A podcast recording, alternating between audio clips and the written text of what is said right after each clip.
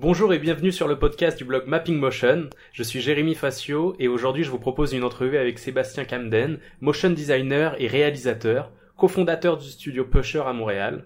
Il a travaillé sur des projets variés pour des marques comme Volvo, Unsplash, Radio-Canada ou bien pour le festival Mutech. J'en profite pour le remercier à nouveau d'avoir accepté de me recevoir dans ses locaux et de s'être prêté au jeu de l'interview.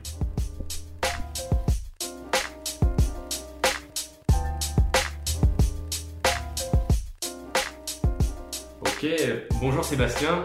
Salut. Bienvenue sur le podcast. Merci. Alors, je suis, euh, je suis très content de t'avoir pour ce, ce premier podcast d'interview. Ça fait un moment que je suis euh, le travail de, de Pusher Studio. Et euh, ben, je vais peut-être commencer par te laisser te présenter. OK. Oui, bien, euh, en fait, euh, je suis Sébastien Camden. Ça fait, euh, ça fait maintenant cinq ans que je travaille dans le domaine du design graphique, plus précisément en motion design. Euh, j'ai fondé immédiatement après l'université euh, le studio Pusher avec euh, mon ancien partenaire Samuel, qui euh, s'est depuis réorienté euh, est reparti à la maîtrise. Et puis euh, moi, j'ai continué dans la même voie en motion design. C'est encore plus fort que jamais. Euh, puis euh, ben, c'est, cool que tu parles de, de Pusher Studio, mais là, je travaille beaucoup plus à mon compte qu'en tant que Pusher. Pusher existe toujours, mais euh, vraiment, euh, de plus en plus, je commence à travailler sous mon nom euh, plutôt que celui du studio parce que la plupart du temps, je travaille seul ou euh, sinon en sous-traitance, mais je m'affiche de plus en plus en tant que, que, que moi-même. C'est pas mal ça. Ok, super. Bah ça c'est c'est important de, de le préciser. De toute façon, Mhm. on va mettre tous les liens. Tu m'as montré un peu en exclusivité juste avant ton dernier démo reel. Mhm. Ça, vraiment, il y a du lourd. Je vous conseille d'aller euh, d'aller checker tout ça.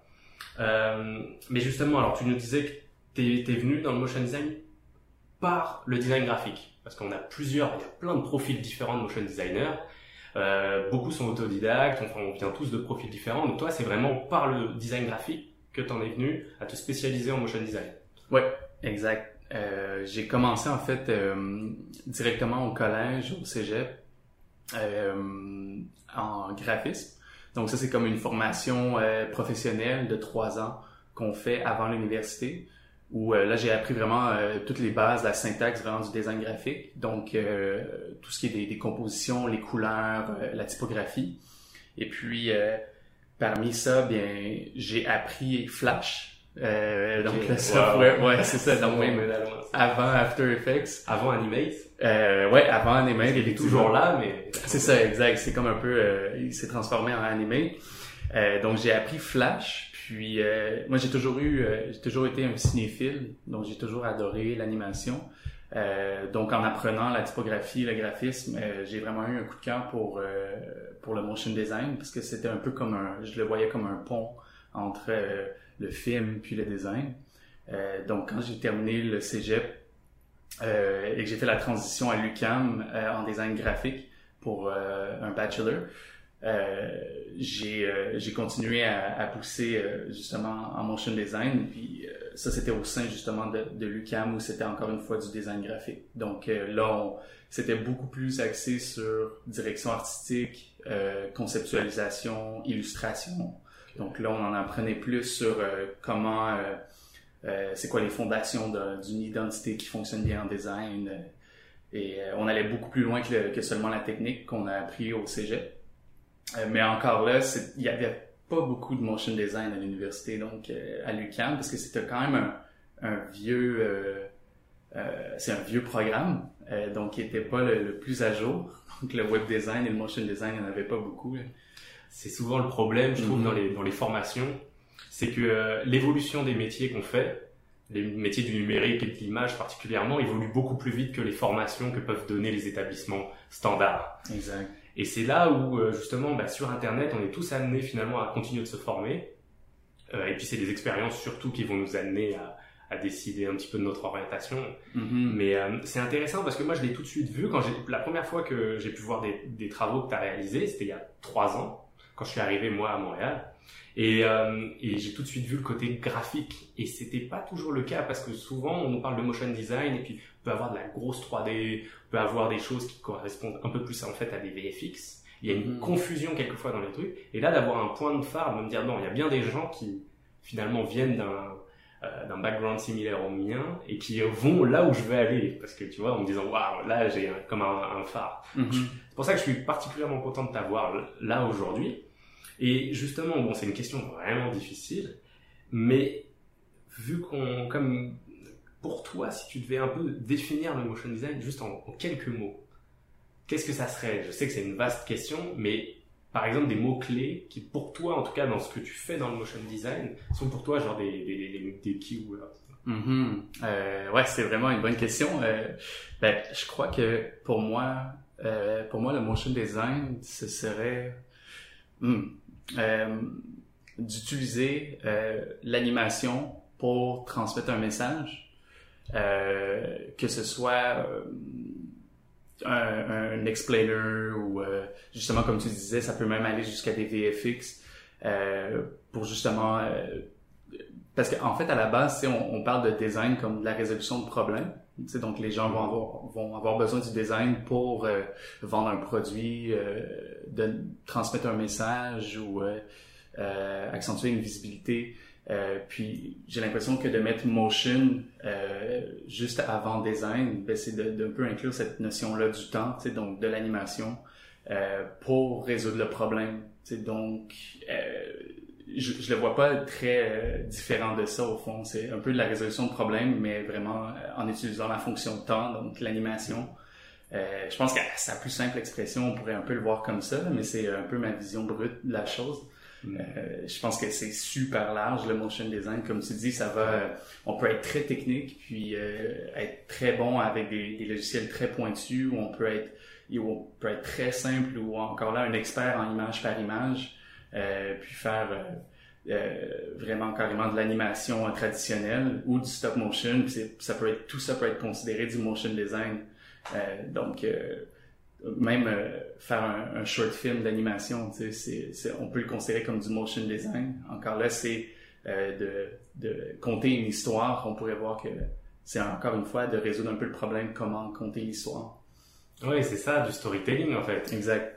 C'est transmettre un message, que ça soit en design graphique, on va dire traditionnel, euh, print, web design ou motion, finalement, c'est plutôt le médium qui change, mais le but est quand même le même, on est commandité. Mhm. Parce que il y a, il y a l'éternelle question justement du... euh, euh, voilà, on peut être, on peut être un, un illustrateur, mais si on met euh, finalement, qu'est-ce que la différence entre un illustrateur et un graphiste? Quelle est la différence entre un animateur euh, euh, cinéma d'animation et un motion designer Ouais. Il y a cette notion de transmettre quand même un message euh, et peut-être moins figuratif. Mhm. Ouais, c'est drôle que tu parles de ça parce qu'on a eu une conversation euh, la semaine passée au studio euh, à propos de ça avec les, les autres personnes d'ici, mais à propos de euh, le métier de designer où il se trouve, tu sais, euh, entre la communication puis l'art. Puis euh, de la manière que moi je le voyais, c'était vraiment comme un spectrum où d'un côté euh, il y aurait l'art, donc être artiste, puis de l'autre côté il y a la communication, donc avoir une commande euh, puis que le design se trouve un peu au, milieu, mais qu'ensuite de ça, étant donné que c'est un spectrum, tu peux te trouver euh, un peu partout dans ce spectrum. Donc, tu sais, tu peux être un illustrateur qui a une, stylistique vraiment particulière, puis les gens ils veulent travailler avec toi pour cette stylistique-là, ou tu peux être un motion designer euh, multidisciplinaire qui s'adapte beaucoup plus facilement à différentes DA euh, et qui va euh, enchaîner des commandes une après l'autre, pas nécessairement avoir un style particulier. C'est donc tout peut se trouver dans ce- cette sphère. Ouais, c'est vraiment intéressant parce que de plus en plus on voit le, on voit le graphisme dans les galeries d'art. On vend du graphisme et puis le motion design, on le voit de plus en plus que moi c'est ce qui m'a plu dans le motion design au départ, c'est que je trouvais qu'il y avait en- cette notion un petit peu plus encore artistique, on allait te chercher pour ton style. Alors le problème, moi j'ai pas spécialement de style et je me retrouve totalement dans le designer caméléon qui va prendre un, projet et trouver la solution pour transmettre le message de la manière la plus efficace. Mhm. C'est ce que j'essaye de faire. Mais on coexiste tous comme ça et c'est vrai qu'on peut parler avec des illustrateurs, on va aller voir vraiment pour leurs pattes, pour un spectacle ou n'importe quoi et c'est vraiment ça qu'on va aller chercher. Donc c'est, euh, je pense que c'est une évolution et, euh, et peut-être que plus tard, les, au niveau du motion design, ça va se, se subdiviser. On ne sait pas, Mhm. comme il y a eu web designer, finalement, on se rend compte qu'il y a des spécificités vraiment au web design qui font que c'est un métier presque à part entière. Je trouve du design graphique, on s'y retrouve, hein, mais il y a quand même des compétences à avoir et tout. Exact. Mais très intéressant. Euh, des questions, j'en ai plein. Je sais pas si on aura le temps de tout faire. Euh, je, lis un petit peu. Ouais, justement. Ma première question, c'est tu t'es formé, donc tu as été euh, comment dire à l'université, tu as appris le design graphique, mais est-ce que t'as comment tu as commencé ta carrière? Est-ce que tu as commencé tout de suite en tant qu'indépendant? Euh, comment ça s'est fait? Est-ce que ça a été une opportunité? Est-ce que tu es passé par une case agence avant? Bien, en fait, lorsque je suis passé à l'université, j'étais pendant la première année et demie, j'étais très déçu du programme. je me sentais pas à ma place. Je partais de d'un collège où euh, ça allait très bien, où j'étais premier de classe, tu sais, puis euh, j'avais des bonnes notes, des bons projets, puis euh, ensuite de passer à l'université où là il y avait tu sais, beaucoup de gens à, niveau.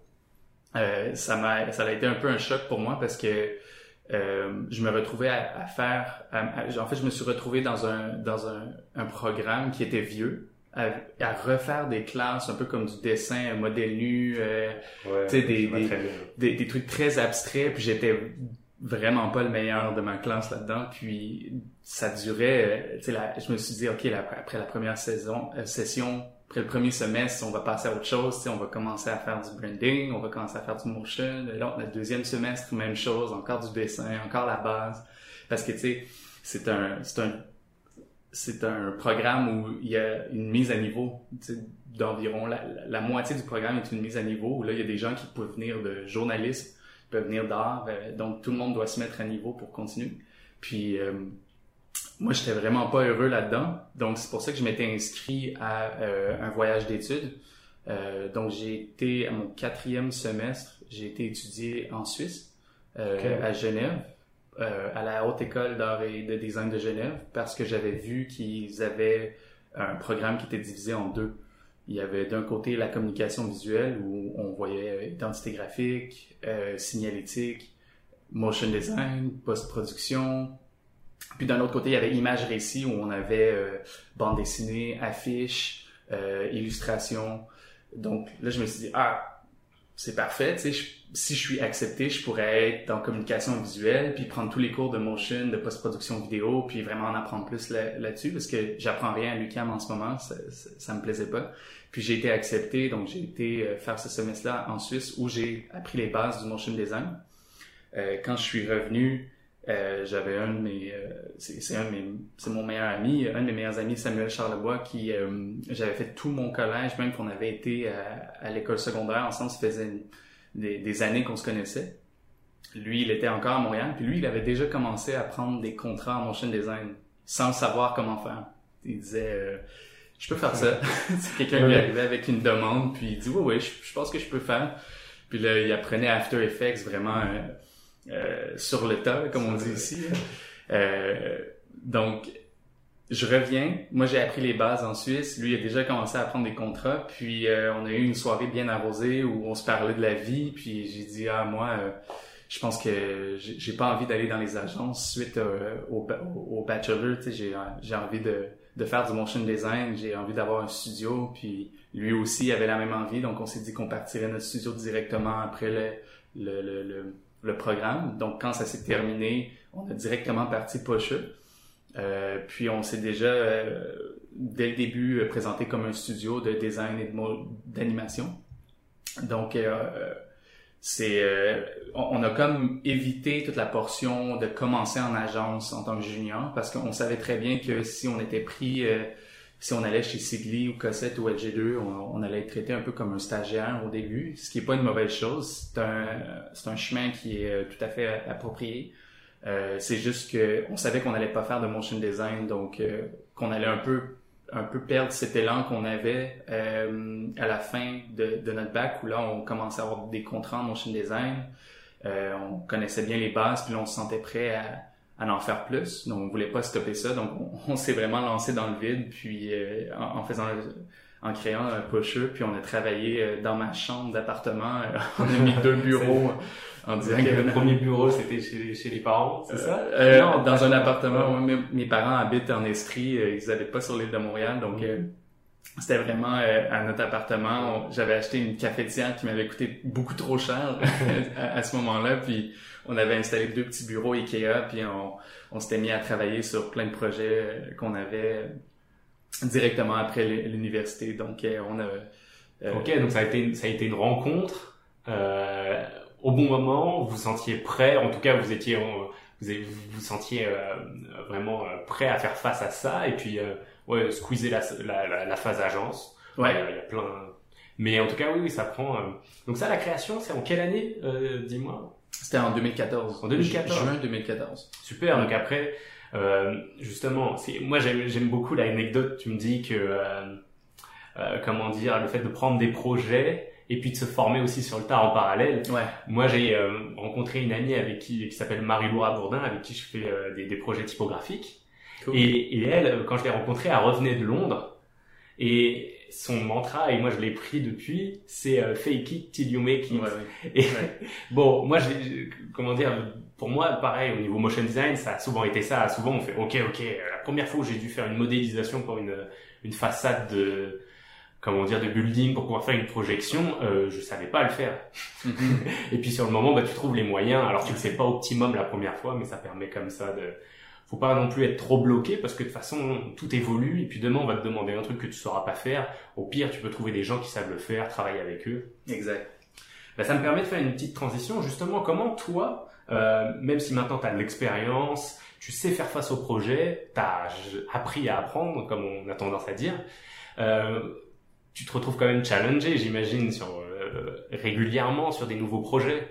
Et euh, comment tu, tu, gères un petit peu ça quand on vient de voir avec quelque chose, soit que t'as jamais fait, euh, comment tu fais euh, Voilà, c'est quoi ta, ta méthode de, un petit peu de Tu décomposes un peu la demande, le brief. Euh, tu vas aller rencontrer des gens qui te semblent spécialisés. Euh, est-ce que tu as des mentors? Je sais, mm-hmm. une question comme ça. oui, en fait, je me retrouve énormément confronté à des, des, des, projets que je me demande comment je vais les faire. En fait, euh, ma formation en design puis euh, en motion design euh, fait pas de moi euh, quelqu'un de extrêmement polyvalent dans le sens où je suis pas un maître du 3D ni même du 2D ou de ou de tous les plugins. Donc, c'est sûr que ça arrive toujours confronté à des projets que je me demande comment je vais les réaliser. Puis c'est parce que ma formation fait pas de moi quelqu'un euh, de super euh, polyvalent dans le sens où euh, je peux pas faire de la 3D par moi-même ou je suis pas le, maître de tous les plugins ou même en animation 2D, tu sais, je connais pas tout. Donc je pense que la manière dont lorsque je reçois une, commande, la manière dont j'y réponds, c'est que j'essaie de voir qui je connais dans mon entourage qui pourrait travailler avec moi si le projet le permet en termes de temps et de budget. parce que je, je suis quand même un fan de collaboration plutôt que de tout faire par moi-même. Euh, j'aime travailler sur des projets de manière solitaire. Parfois, euh, c'est beaucoup mieux euh, parce que le projet est de courte durée ou le, budget ne le, permet pas nécessairement ou tout simplement parce que je peux tout faire puis je préfère avoir le contrôle sur tout de A à Z. Mais je pense qu'on bénéficie beaucoup de collaborer avec les gens autour de nous. Euh, puis surtout parce que euh, il y a énormément de gens autour de moi qui sont meilleurs que moi dans beaucoup de choses. Euh, donc je préfère travailler avec eux puis que eux m'apportent des notions que moi je connais pas plutôt que d'essayer de tout faire moi-même. Euh, parce qu'au final euh, c'est c'est vraiment stressant d'essayer de tout apprendre. puis récemment je te dirais que les challenges que j'ai eu beaucoup c'est par rapport à la 3D. Euh, des studios qui vont me demander, parce qu'il y a beaucoup de 3D dans mes projets qui viennent souvent de, des collaborations, ils vont me demander plus de 3D. Donc là, euh, bon, ok, ben, quel artiste 3D est libre pour travailler sur ce projet, lequel est, euh, a le, le, bon style visuel pour ça, puis avec, qui j'aime bien travailler? Euh, puis je vais la contacter, voir si ça fonctionne. Si ça fonctionne pas avec cette personne-là, je vais en contacter une autre euh, pour essayer de faire le projet. Mais donc ça, c'est une portion. Puis Sinon, pour répondre à la portion mentor, oui, j'ai eu plusieurs euh, mentors, mais un particulier, euh, lorsque l'on a commencé à travailler, Samuel et moi, euh, il y a le motion designer Rusby qui nous a apporté des, très belles opportunités lorsqu'on était lorsqu'on faisait commencer, il a vu du potentiel en nous, puis il nous a permis de travailler sur des très gros et beaux projets avec lui, puis il nous a énormément appris sur comment être rigoureux avec After Effects, comment bien travailler avec les caméras, donc pousser notre technique à ce niveau-là. certains plugins comme Trapcode, euh, puis euh, comment euh, accélérer les rendus, les temps de rendu, le, bon matériel à prendre. donc ouais, Rusby a été un, un, excellent mentor pour moi pendant mes deux premières années sur le marché du travail. Puis on, on, est toujours des très bons amis jusqu'à ce jour. Puis c'est vraiment lui, je dirais, qui nous a permis de d'apporter de, notre, notre, nos skills au niveau supérieur, je peux dire. Mais, génial. Ouais, ouais, vraiment. Euh, c'est surtout lorsqu'il nous a invités à travailler sur euh, le, projet, euh, il fallait, il, était mandaté pour faire des visuels pour deux chansons sur la tournée de Taylor Swift. Ouais, Puis il nous avait, il nous avait engagé pour travailler là-dessus avec lui.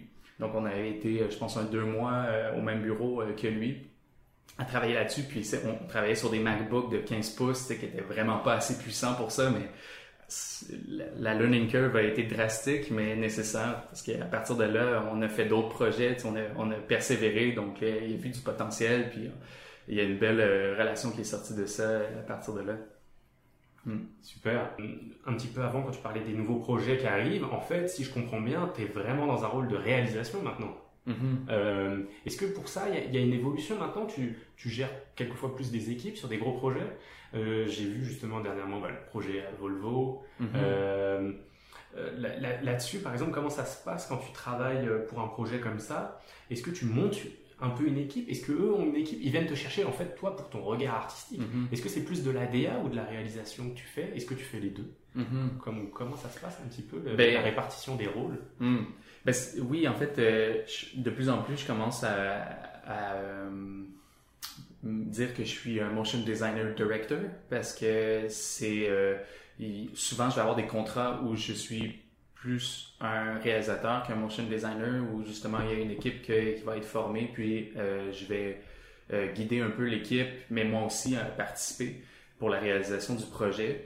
Euh, ça peut être, disons, euh, si on regarde un projet récent que j'ai fait comme Ergon Office, qui est un projet multidisciplinaire où il y a du live action, il y a du stop motion, il y a de la 3D, il y a de la 2D, il y a de la, il y a de la vidéo, il y a de la captation. Donc là, c'était vraiment euh, où j'ai eu un moment où j'ai eu le chapeau de réalisateur où c'était vraiment de former une équipe, puis de, de, de euh, pondre un concept, euh, le faire approuver par le client, puis ensuite de trouver les bonnes personnes pour les bonnes pour les différentes tâches. Donc ça, c'est vraiment quelque chose, une direction où je veux aller de plus en plus. il y a d'autres projets comme Volvo, qui est un peu un, drôle d'entre-deux où là, je me considère beaucoup plus comme un motion designer. Ce projet-là est venu par un studio allemand avec qui on, développe une belle relation en ce moment. Euh, je les ai rencontrés au Festival Off en Barcelone. Euh, par l'entremise d'un réalisateur, euh, Konstantinos Sampanis, qui est super talentueux. il m'a contacté pour qu'on se rencontre, puis qu'on se parle d'un de ses projets, puis on s'est rencontrés là-bas, puis il m'a présenté à tous ses amis du studio D, qui est D-A-Y-Y, qui est un studio de design web majoritairement et de branding. Puis eux, ils m'ont contacté parce qu'ils ont vu euh, mon travail sur Vimeo, puis euh, ils avaient besoin de quelqu'un pour euh, faire de l'animation sur un de leurs projets. Puis là, de fil en aiguille, on est venu à travailler sur le projet de, Volvo où ils avaient besoin de quelqu'un qui allait animer le, UI de, de l'application qu'ils étaient en train de créer pour Volvo. mais ils avaient besoin aussi d'un trailer promotionnel qui montrerait justement le UI d'une manière très sexy dans un iPhone. Euh, donc là, ils m'ont demandé euh, de m'occuper de toute la portion animation. Donc eux, ils avaient déjà un storyboard euh, brouillon, tu sais, de, A à Z, l'idée générale qu'ils voulaient. Puis à partir de ça, j'ai animé moi-même les, différentes portions, mais j'ai engagé un artiste 3D, Aaron Kaufman, qui a créé tout le le iPhone qui l'a animé. Donc là, oui, tu sais, je dirigeais Aaron, mais moi-même, j'étais dirigé par l'équipe de Day. Donc c'était vraiment plus une collaboration où je, vois je me retrouvais pas nécessairement réalisateur, mais partie d'un projet où euh, c'était, j'étais vraiment un motion design, un motion designer. C'est sûr qu'une grosse entreprise comme ça, euh, il y, a, y a, voilà, beaucoup de monde, beaucoup de décisionnaires. Et justement, toi qui as, qui aussi l'habitude qu'on vienne te voir euh, pour faire entre guillemets tout de A à Z, même si tu fais appel à d'autres gens, mais à avoir la main de contrôle. Euh, qu'est-ce que c'est pas qu'est-ce que tu préfères, mais qu'est-ce que ça t'apporte des projets où justement on vient de voir pour quelque chose d'un peu plus spécifique euh, Est-ce que tu apprends des nouvelles manières de travailler, des, des nouveaux process? Parce que mm-hmm. euh, j'imagine ça fonctionne différemment. Il y a des nouveaux outils, ils utilisent certainement d'autres outils. En plus là c'est un autre continent, c'est un autre pays. Alors il y a mm-hmm. d'autres méthodes de, de mm-hmm. travail. Est-ce que tu as des petites anecdotes comme ça? Bien en fait la, comment je vois chaque projet qui vient vers moi, j'essaie de l'évaluer sous un losange. Euh, ça, c'est quelque chose que j'ai appris, euh, que quelqu'un m'a dit de chez 288, l'agence web. Euh, c'était, il parlait des 3 F, puis ça m'avait vraiment marqué quand ils, ils en avaient parlé. C'était les, les, Louis et Alex, les directeurs créatifs, les fondateurs de 288, ils, ils parlaient de ça. Euh, ma copine travaillait là euh, il y a un an environ, puis euh, elle m'avait parlé de, la manière que eux ils voyaient les, projets qui venaient vers eux. C'était les trois F. Il y avait foin. Donc foin, ça veut dire finance, c'est l'argent un peu ici au Québec. Ça Ouais, exact. Donc il y a foin, fun. Donc le fun que tu vas avoir à faire le projet. Puis il y avait aussi formation. Donc là, ce que tu vas apprendre là-dessus. Puis, euh, non, en fait, c'était pas ça. Ça, c'est lui que j'ai ajouté, je crois. Ah, euh, bref, ouais, je pense que j'en ai ajouté un là-dedans. Peut-être que c'était déjà un losange quand que eux ils en parlaient, mais c'était foin, euh, donc finance, fun, euh, formation, puis fame. Fame, c'est un peu comme c'est un mot en F pour dire visibilité en fait. Euh, donc, est-ce que le projet va apporter de l'argent, de la visibilité, est-ce qu'il va m'apprendre ou euh, est-ce que euh, je vais avoir du fun, du plaisir à le faire? Puis dans le cas des Allemands, c'est clairement de euh, qui viennent avec un projet pour Volvo. Donc la DA est toute déjà faite. On me demande seulement de l'animer, de créer un trailer qui, euh, qui est clean, qui est efficace. Nécessairement, c'est bon, ben, je fais pas moi de, nécessairement de 3D, donc je vais avoir besoin de d'un artiste 3D pour le faire. Puis, donc, j'ai énormément appris à, partir de cette relation-là avec Aaron Kaufman. Donc, lui, il, faisait ses, ses, renders de iPhone, puis on faisait du back and forth pour essayer de peaufiner justement les différents mouvements de caméra, de lumière, les différentes textures sur l'iPhone, comment bien intégrer le UI animé que moi je créais de mon côté dans le iPhone. Donc, tu sais, on a eu un énorme euh, back and forth entre moi, Aaron et les, et les gars du studio pour euh, mener à terme le projet. Puis euh, depuis, euh, je te dirais que ça, ça m'apporte beaucoup parce que là, ils, m'ont euh, demandé de travailler sur d'autres projets avec d'autres clients que je peux pas nommer. Mais, mais c'est cool parce que là, c'est, si j'avais à, mettre un point dans le losange, ça vient justement remplir plusieurs euh, plusieurs Plusieurs F, ouais, c'est ça, parce que euh, sinon côté finance, ben nécessairement ils sont en Allemagne, puis en Allemagne les motion designers sont légèrement mieux payés qu'à Montréal, donc tu sais, c'est tout ce genre de choses là euh, que je prends en compte. Tu sais, sinon, euh, on a des projets des fois à Montréal qui arrivent, puis qui des projets qui viennent vers moi, puis bon, financièrement c'est peut-être pas nécessairement le plus intéressant, mais c'est pour une bonne cause. Donc là, clairement, je le fais pour le plaisir parce que ça me fait plaisir d'aider des causes qui me tiennent à cœur. Euh, donc ça, ça, ça, a un poids dans ma balance à mon avis. Euh, donc, ouais, j'essaie toujours de voir les projets comme sous ces quatre F-là, puis ça m'aide beaucoup à prendre des décisions, à savoir si je dis oui ou non à un projet. Ok, ben, c'est très intéressant, c'est trouver un équilibre en fait. Mm-hmm, exact. Ça veut dire, et justement, euh, comment dire, toi, c'est à peu près quoi la, la, la, tendance? Euh, la tendance, je pense qu'en ce moment, je suis euh, un peu débalancé. Il y a plus de projets payants. Euh, euh, Et fun, c'est ça qu'on souhaite. Hein? Ouais, il y a plus de projets. En fait, dans le, j'avais lu un livre récemment, c'était le Field Guide for the Motion Designer. C'est fait par le, le, fondateur de School of Motion. il a écrit un livre vraiment, vraiment intéressant que n'importe quel, tous les motion designers devraient lire, à mon avis. C'est, c'est vraiment une bible. On va le mettre en lien, oh, c'est sûr. Ouais, clairement, clairement. Il, il, envoie la lecture. Le livre est très court aussi, donc euh, il se lit très bien. Euh, lui, il voyait ça comme d'une manière beaucoup plus simple que mes 4 F. Lui, il, il voit ça comme Rainbow, Rainbow Projects d'un côté, puis Pain Projects de l'autre. Puis lui, c'est vraiment comme euh, tu prends des projets qui sont des pain projects parce qu'ils sont payants pour pouvoir faire des rainbow projects. Euh, en ce moment, moi, j'ai très peu de rainbow projects dans le sens où euh, mais je considère pas que j'ai des pain projects non plus. J'accepte rarement des projets qui me font chier. Très, très, très rarement. C'est aussi ça, le fait d'être à ton compte. Tu peux aussi euh, décider est-ce que ce projet je le sens parce qu'il y a des Mhm. fois même. euh, moi, je, je- je sais que euh, en tant que freelance, ça m'est arrivé rarement, mais ça m'est arrivé même où pourtant j'avais accepté un projet, mais au bout d'un moment, tu le sais que ça passe pas. Mhm. Ça se peut pas, ça sert à rien, et puis t'es pas la bonne personne pour le projet aussi. Il n'y a pas une bonne relation, et puis Mhm. au moins tu peux te retirer. C'est pas toujours le cas quand tu dois faire un Ouais. suivi, si tu es en agence. Parce que d'ailleurs, justement, moi, en regardant les derniers projets que tu as réalisés, je vois vraiment euh, une, certaine cohérence. Il y a quelque chose de publicitaire, un peu, et euh, avec de la typographie. Tu vas réussir à avoir un jeu typographique que je trouve euh, intéressant là-dessus. Mhm. Je sais pas, est-ce que c'est, est-ce que t'en as conscience? Est-ce que c'est une marque de Euh, fabrique? ouais, en fait, c'est quelqu'un qui m'a fait réaliser ça il n'y a pas si longtemps, mais euh, que mon travail était très typographique. Puis en fait, ça, ça remonte, je sais exactement à quel moment ça, ça a basculé vers la typographie. Euh, c'est, euh, c'était au moment où mon partner Samuel a décidé de quitter.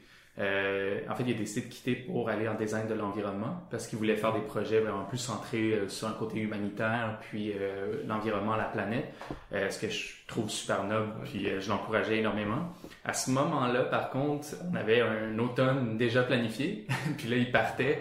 Donc là, ça a été un automne assez intense où je me suis retrouvé à travailler sur un, un projet qui était le Reel de euh, Rodeo, qui est l'entreprise où euh, mes studios sont euh, présentement. Euh, Cossette avait créé euh, une identité centrée sur euh, la typographie, puis il voulait créer un reel très très très dynamique, puis il m'avait demandé de réaliser ce reel là euh, avec Apollo sur la musique.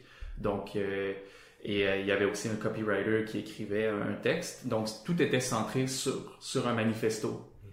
Donc le- le- l'objectif c'était d'animer le, le manifeste. À partir de là, j'ai créé cette vidéo-là qui a eu euh, quand même, euh, euh, qui a fait pas mal d'écho euh, sur l'île de Montréal. J'avais gagné un prix Graphica pour, euh, ben en fait j'avais, on avait gagné un prix Graphica euh, la même année euh, pour le projet. Puis lorsque tous les designers de l'île avaient vu le projet, j'ai eu, je pense pendant euh, trois mois, je pense qu'à chaque une ou deux semaines, j'avais un appel, puis la personne me demandait carrément, je veux un projet euh, comme sais. Oui. C'est- arrivé souvent, souvent. Puis ça s'est fortifié lorsque j'ai fait euh, le- un même genre de projet pour euh, RAD, qui est le, labora- le laboratoire journalistique de Radio-Canada. J'ai un bon ami qui est directeur artistique là-bas, qui avait besoin d'aide pour ce reel. Il était sous des contraintes de temps. Donc là, on a ensemble travaillé encore un projet qui était euh, très cool, à mon avis, vraiment fun. Euh, puis là, ensuite, euh, l'Opéra de Montréal, encore un projet typographique. Puis là, ça s'est continué, continué, Mhm. continué. Donc là, moi, je, je- je me considère très choyé de me faire appeler pour des projets typographiques. euh, parce que la typographie, ben, c'est tellement, euh, c'est tellement beau, c'est tellement euh, fun à travailler. Euh, donc oui, tu sais, j'en suis conscient qu'il y a comme une certaine euh, tendance à aller vers la typo euh, dans mon travail récemment. Puis euh, effectivement, c'est quand même assez publicitaire parce que comme euh, j'ai dit précédemment, euh, je, je vis un peu comme un, un débalancement en ce moment. C'est très, je fais beaucoup de projets clients, pas assez de projets personnels. Mhm. Puis je devrais faire plus de place aux projets personnels. C'est sûr, mais on voit qu'en tout cas tu ramènes ce savoir. Tu arrives à ramener en tout cas quelque chose que je trouve pas nécessairement, le, le côté typographique, à l'intérieur d'un projet qui à la base peut-être n'est pas ton, ton projet de cœur, mais tu, tu- il commence à y avoir une signature, là c'est flagrant. Mhm. Et moi justement tu parles de ce projet de, comment dire, que tu avais fait pour le reel de, de, de, de, euh, Rodeo. Moi c'est un des premiers, euh, j'ai vraiment trouvé que le projet dans l'ensemble était super. Il y avait la, la partie motion que tu faisais. Moi, ça m'a inspiré. J'étais là, je regardais, je fais, ok, là, il doit y avoir un peu de Newton. Ça, comment il fait? C'était à la fois simple, mais du bon design. Mhm. Ce que je veux dire, c'est et vraiment en me disant, tiens, j'ai regardé, j'ai essayé de comprendre un petit peu comment tout était fait. C'était élégant. Et puis j'ai eu entre les mains euh, la version imprimée de ce projet de. Rodeo. Et là, il y avait aussi un travail qui fonctionnait bien et tout. Donc euh, peut-être que j'ai j'ai des photos quelque part. Je sais pas si on- Peut-être que je pourrais le mettre euh, Mhm. en, en lien, je sais pas, en allant vers leur site là. Euh, c'est sûr qu'il y a des traces. Et donc c'était un projet complet. Donc moi je trouve ça super. Et puis Mhm. toi, bah t'as fait, as fait du bon boulot, donc on vient de voir pour ça. De fil en aiguille, c'est un projet qui t'expose. Ça va que ça t'expose sur quelque chose que t'aimes faire, parce que t'aurais pu être exposé sur un projet finalement que t'avais Mhm. fait que pour le client et que Ouais, t'aimais ouais. pas. Donc c'est l'un dans l'autre, euh, ça t'amène là où t'en es. Et puis bon, bah, demain ça peut encore aller plus loin, mais la typographie, je pense que on fait jamais de fausses notes nécessairement en, en approfondissant. Ça marche, euh, ça marche Ah, toujours. Et puis formé à l'école suisse, c'est sûr que tu dois ramener quelque chose aussi que, qui n'était pas forcément euh, présent chez tous les designers graphiques et motion designers de, euh, de Montréal. Mhm. Ah oui. Tu ramènes une autre, une autre touche un peu quand même. Ouais. Ben, c'est sûr qu'en Suisse, euh, je pense que ce que ça m'a apporté principalement, c'est que je me suis fait démolir par des professeurs à, à maintes reprises. là. Euh, je croyais être bon, être bon puis efficace avec la typo, mais pas vraiment. Puis euh, non, c'est sûr que ça, ça a été dur, mais ça a été efficace comme apprentissage. Très exigeant, Ils sont durs, mais juste. dur mais juste. Ouais. Vraiment. Parce que c'est vraiment à propos sais, la, la typographie. Je pense que ce qui est euh, en motion design, c'est que lorsque tu traites de la typographie, je pense que ce qu'il faut pas oublier, c'est qu'il faut respecter la typographie. J'ai énormément de respect pour euh, les typographes, puis les gens qui travaillent en typographie. euh, on en a plusieurs à Montréal qui sont vraiment très bons. Puis je trouve qu'il y a tellement de travail derrière une typographie qu'il faut pas trop la dénaturer aussi. Donc, je pense qu'il faut faire attention à ce qu'on fait avec la typo, puis peut-être que euh, jusqu'à présent, j'ai peut-être parfois justement peut-être trop déformé de la typo. C'est sûr que c'est important aussi d'avoir du plaisir puis d'amener. Je pense que ça donne l'opportunité d'amener la typographie ailleurs, tu sais, de de la de, de, la rendre excentrique puis de la rendre euh, euh, surprenante parce que c'est très statique souvent la, la typo. Mais euh, à la base, je pense qu'il faut pas oublier qu'il y a une, une rigueur à respecter, une construction euh, de base Ouais. qui est vraiment forte. Ouais, je comprends. Je suis, je suis, je suis assez d'accord. C'est vrai que je- depuis que je fais un- du motion et que je travaille la typographie, la typographie en mouvement, je me suis permis plus de choses qu'en print où vraiment euh, Mhm. on déforme un peu plus en motion. Ouais. Plus, il y a cette, euh, il y a, des mouvances un petit peu, d'étirer la typographie, ne serait-ce que pour lui donner des, les principes d'animation, un petit Mhm. peu, les tirer. Ouais. euh, et justement, moi, il y a un de mes premiers souvenirs en, en arrivant euh, à Montréal, c'était de regarder tous les, ce qu'on appelle les ghost signs. Il y, a- il y a vraiment des, Ah oui, ouais, ouais. Ici, euh, chose que moi je voyais pas, sur, on voit des vieux signes, euh, des vieux, euh, comment dire, des typographies, donc beaucoup de typographies qui étaient faites à la main à l'époque, peintes directement Mhm. sur les briques. Mhm. Et on voit encore ces signes-là. Et, Mhm. euh, et je trouvais ça intéressant parce que, bon, la typographie a vie, euh, et puis nous on la retrouve maintenant en animation, mais finalement, euh, elle est là depuis, tou- elle est là depuis toujours, et elle peut être dans l'espace aussi. Mhm. donc, euh, Là, c'est drôle parce que la typographie commence à être tellement populaire en motion design. Tu sais, on, on est sur Instagram, puis on voit des artistes qui créent euh, à tous les jours, justement, euh, des, des, des loops d'animation typographique. Et même le 36 Days of Type qui, est- qui est vraiment, qui a explosé dans, dans les deux dernières années. Euh, mais c'est- elle est là plus, plus que jamais. Puis, euh, personnellement, je l'ai vu un peu comme un, un, un red flag dans le sens où, lorsque ça commence à être tellement vu partout que, en fait, c'est que l'audience commence à être saturée, puis un peu euh, j'ai l'impression que ce qui arrive à ce moment-là, c'est que l'audience devient un peu désintéressée par rapport à ce genre de visuel. Donc, euh, ces temps-ci, j'ai tendance à peut-être, euh, justement, j'ai- pas pris nécessairement tous les projets de typographie qui sont venus vers moi dans les derniers mois parce que justement, il y a, il de la redondance un peu. Ouais, c'est intéressant. C'est vrai que j'imagine pour les commanditaires, il y a quelque chose d'intéressant aussi, c'est que souvent quand on fait que de la typo, on peut faire du full motion. Et puis on n'a pas besoin de nécessairement d'avoir beaucoup d'images. euh, Il y a euh, peut-être aussi une, une facilité pour, euh, pour des marques de communiquer avec la typographie finalement. Mhm. Euh, mais euh, donc toi, on va dire que maintenant, t'essayes de t'anticipes un petit peu une, une mouvance qui serait un peu un. Ouais, ben, il y a toujours des tendances qui va et vient, là. c'est c'est sûr. Et je- je- on pourrait tu sais, regarder, euh, regarder ce qui était populaire, euh, je pense, euh, au début des années 2000, puis ensuite, euh, ensuite en 2010, puis maintenant en 2019. Puis tu sais, on voit justement des, des va-et-vient de, de style, puis de, de mode. Euh, définitivement qu'en ce moment, surtout à cause de Instagram, qui, qui, il y a des artistes qui font des choses similaires jour après jour. Je pense que c'est ce genre de de de, de, de procédure ou euh, qui fait en sorte que on, devient un peu saturé. C'est sûr que moi, j'en consomme énormément, ce qui fait que je suis très sujet à ça. Je pense pas que, tu sais, dans le contexte de clients puis de projets euh, sur le marché, c'est nécessairement... Euh, je pense pas qu'on va être saturé, tu sais, aussi vite que j'ai l'impression de le dire, mais euh, certainement, je pense qu'il y, y, a certaines choses qui reviennent énormément. Puis, disons, Montréal, c'est quand même un petit monde. Puis déjà, dans les deux dernières années, on a vu euh, des projets euh, qui se répétaient beaucoup euh, parce qu'il y en a des très forts qui sont sortis qui étaient majoritairement typographiques. Puis ça crée justement des précédents, des échos ou de l'inspiration. Puis tout le monde s'inspire les uns et les autres. Puis ça fait en sorte qu'il y a un style qui s'établit. Puis ensuite, ça change pour autre chose. Puis... Ouais. Bah, comme tu dis, les gens venaient aussi te voir en disant je veux un projet ouais, comme ça, c'est, comme ça aussi. Hein. Mhm. c'est, un, peu la, la rançon du succès. Je sais pas si c'est la bonne expression, mais il y a un truc qui plaît, qui fonctionne aussi. Mhm. Parce que sinon, on viendrait pas te voir euh, pour ça. C'est que ça marche. Bon, après un temps, est-ce que ça marchera demain? Ça, mhm. c'est une autre question. Et puis, est-ce que toi, tu as envie d'aller là-dedans? C'en est encore une autre. Tu as envie de te challenger, de, d'essayer d'autres choses. Donc, euh. Mais justement, là, c'est, euh, c'est intéressant. Ça fait un peu une transition avec une, une, de mes questions que j'avais. C'était au niveau de l'inspiration. Est-ce que tu es inspiré, par comment dire, des expos, un peu la vie de tous les jours, ou d'un point de vue graphique, tu as des lieux, des, je sais pas, des, choses qui, un rituel un peu d'inspiration, comment ça se passe euh? Euh, euh, je dirais que si on parle uniquement d'animation, je m'inspire beaucoup. à tous les jours, je regarde le channel One After Coffee sur Vimeo. Je pense que c'est ma source principale d'inspiration parce que le niveau de talent sur, sur ce qui est euh, euh, sur ce qui est euh, curated sur ce channel est tellement élevé. Tu sais, je suis, je suis, loin, à mon avis, d'avoir ce, ce niveau de, de, talent. Euh, parce que souvent, c'est des grosses équipes ou parfois, c'est des, des artistes qui ont, euh, un talent fou.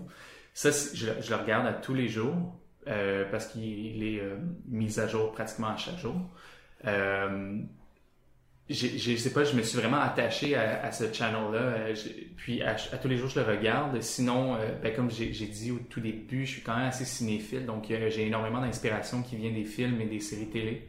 j'ai été voir récemment Once Upon a Time in Hollywood, qui m'a énormément inspiré. Tarantino est une de mes grandes inspirations. puis c'est drôle parce que lui, il puise ses inspirations de, des films qui l'ont précédé. Donc, c'est comme une chaîne, si on veut. Euh, mais sinon, euh, euh, ça va aller euh, série télé aussi. Il y a, y a, comme les, disons les titres de Stranger Things, je pense qu'ils ont marqué un peu l'année lorsqu'ils ont sorti. Ils ont vraiment marqué tous les, les typographes slash designer, motion designer lorsque c'est sorti, surtout que c'était fait à la main. C'était tellement impressionnant. Puis euh, sinon, ben, je vais aller puiser ici et là euh, jeux vidéo, ou sinon euh, euh, expo aussi beaucoup, expérience que, que, que, je vais voir justement en voyage ou à mon dernier voyage en, en Espagne, j'ai été voir une expo de, de de Picasso. Ça m'a beaucoup inspiré. Les pigeons, sa série sur les pigeons aussi m'a énormément inspiré. Puis ça, je, je, me suis ça m'a pris de court un peu. Je m'attendais pas à être autant inspiré par une expo euh, que j'ai qu'on a été voir aléatoirement ma copine et moi.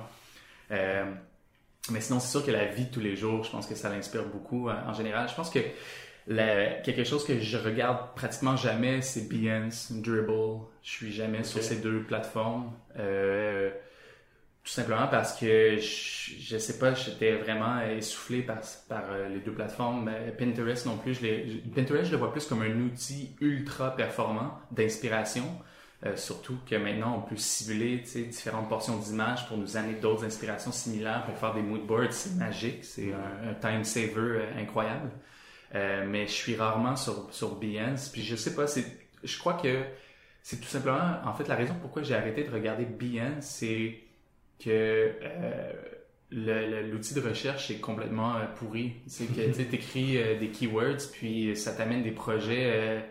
je sais pas. Travailler l'algorithme. Ouais, je sais pas. Ou tu arrives sur des projets avec des, des, des présentations super élaborées, vraiment belles, mais à, l'essence, tu vois que le projet est très ne tient pas sur grand chose. Peu plat. Ouais, c'est ça. Puis euh, je, me, je, me, je me surprenais à aimer des projets que, au final, c'était pas très inspirant ou c'était une copie conforme d'un autre truc que j'avais vu. Puis je sais pas, ça tournait un peu euh, en rond euh, sur, sur Behance puis Dribble. Dribble, c'est cool. Par contre, c'est juste que j'ai, j'ai tout simplement pas pris l'habitude de le regarder. Mais ouais, moi non plus. Hmm. Et puis Behance, moi c'est par fainéantise. Je voyais que en plus de mon portfolio, beaucoup de gens s'en servent de portfolio. Il fallait en plus euh, faire des templates spéciaux pour le site, pour présenter. Puis comme tu dis, quelquefois c'est une carte de visite qui est montrée dans tous les sens en 3D, mais à la base ça reste juste ah une carte de visite. Ah, moi, j'avais pas le temps.